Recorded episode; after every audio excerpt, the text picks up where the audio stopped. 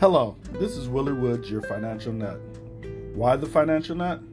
Because I like to do things a little bit different. Crazy, you know, kind of, or maybe even nutty. But first off, I would like to take care of a little business.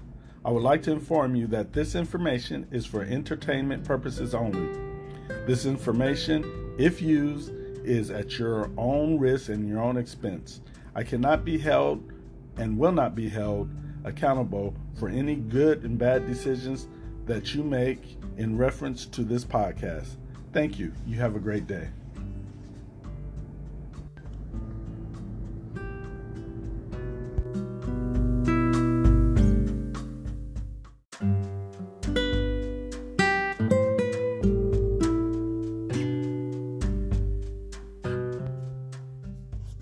Hello, this is Willie Woods, the financial nut, and um, I got a question from somebody They asked me, "What's the deal with the inflation, and why does it have an effect on the market?" Well, I guess to start off, first of all, you have to know what inflation is and what causes inflation. Inflation is the increase value of products which limit your purchasing power. So, the way to understand that is like, for instance, um, if you bought a house 20 or 30 years ago, you know, your house might have been, let's say, a hundred and maybe a hundred thousand dollars. But that same house today is now worth three or four hundred thousand dollars for the person who bought it. That's inflation. But it's inflation over time.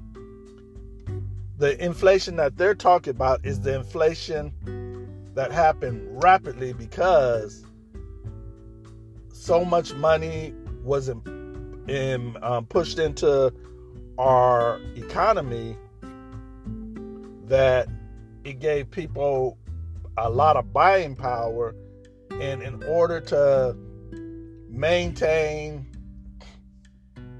no, normal um, functions the prices of stuff increased so that that buying power would not overwhelm the system. So it's just like for instance you'll hear people talk about our um, economy is hot and kicking on all cylinders and stuff like that. And what that means is that, you know, people got jobs, people got money, or they don't even have to have jobs. They got money because the government's giving it to them. And they're using that money to buy stuff. And the stuff that they're buying it, they're buying it at such a rate that the demand for that stuff is higher. And because the demand is higher, the price demands a higher price and that's that's your inflation. Well, what happens with inflation is when the government pumps a lot of money into the market, um, a lot of times stocks go up, and that's what people are saying has been happening since 2008. That the stocks has been going up because the government has been pumping money into the economy, and they have. We knew 2008 that they pumped a boatload, you know, to stop the system for crashing. And they've basically been doing it ever since, you know. They make you think that everything's normal, but it's not. But that's beside the point. The point is, they've been pumping money into our economy. And a lot of times they do it several ways. One way is to cut the interest. Um, when when the interest is real low, that means you have more money to spend you know, or cut taxes. When the taxes are real low, you have more money to spend. You know, so there's all kind of ways to do it, or flat out stimulus where they're giving everybody money and you have more money to spend. So with this money, what it does is it all of a sudden start pushing up prices. And as prices get higher and higher and higher, people can't put all their money into the market. They have to buy other things. You know, things are expensive, so they pay more. So the less money goes into the market. So all of a sudden, the market gets kind of scared because all all this this free money that it's getting is to subside. So that's what effect it have on the market. It leads people to believe that because of the high cost of things that well, okay, for instance, the companies that make things. If everything's high, people are going to buy less. So if people buy less, how is that going to affect their numbers? Their numbers are going to be down. If their numbers are down, how is that going to affect, affect their investments? Well, um, if their numbers are down, that means their stock share will be down. And if their stock share is down, that means, you know, a lot of people probably won't buy it unless they're paying a good dividend or something. So it does and it can affect the price of stock. But I say we're way past that. I say the economy that we are in is new and different. It's somewhere where we haven't been before. And a lot of the old stuff don't work, you know. And because the old stuff don't work, they're going to have to come up with a bag of new tricks.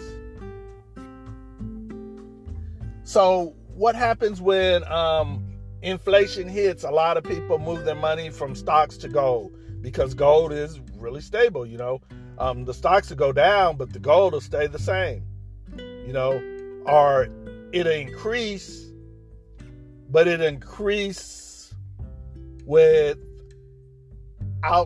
how without the the um, violet volatility that the stock market has.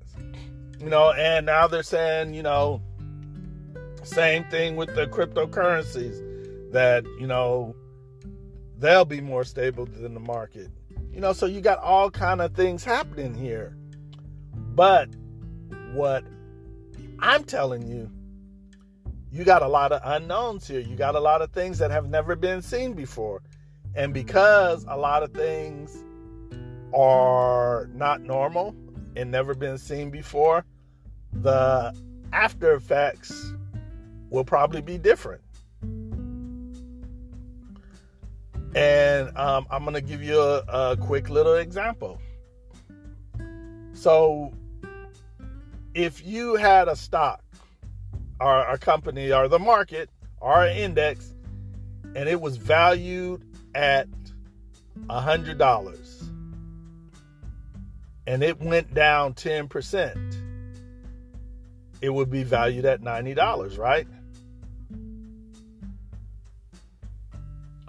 Well, we have a market valued at okay, let's say the thirty-four thousand dollars. If it goes down ten percent, that's 3,400 and something points. It's still valued at $31,000. I mean, 31,000 points or whatever. So you see the, the, the, the drastic difference when the price is so high.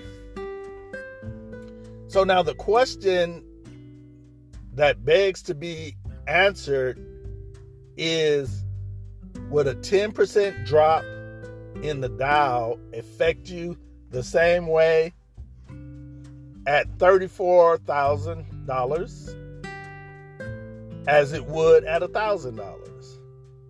And um, I say it won't.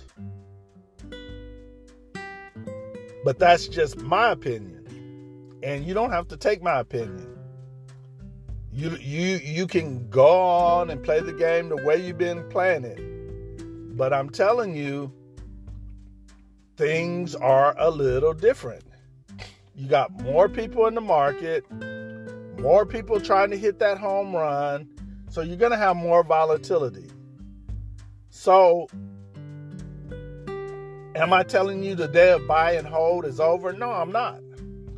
Um, what I do is I divide my money up into about four or five different chunks. One one chunk is for buy and hold. One chunk is for growth. one chunk is for dividend, one chunk is for, um, I call it insurance, and one chunk is for options, which is also a form of insurance, and also a way that I buy my shares in lots of a hundred. So, with that being said,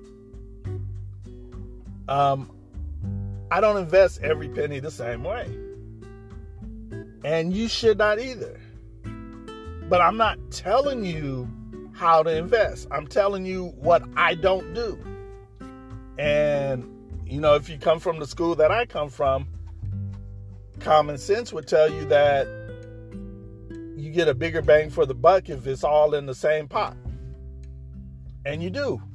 But it works both ways. You know, if I had all my money on one stock and it went up, it'd be great. But on the same token, if I had all my money in one stock and it went down, you know, game over. So you got to use your common sense when um, thinking about this, and you can't let the talking heads scare you. That's what they're designed to do. They're a tool of the rich people. They're going to scare you out the market so that they can have the market to themselves. Because you got to understand, with all you in the market, the market doesn't work the same for them as it does. Now, don't get me wrong, it works and they're making money, but could you imagine the amount of money they were making when you were not in there? Well, that's a thought. I'm Willie Woods, the financial nut, and I'm out.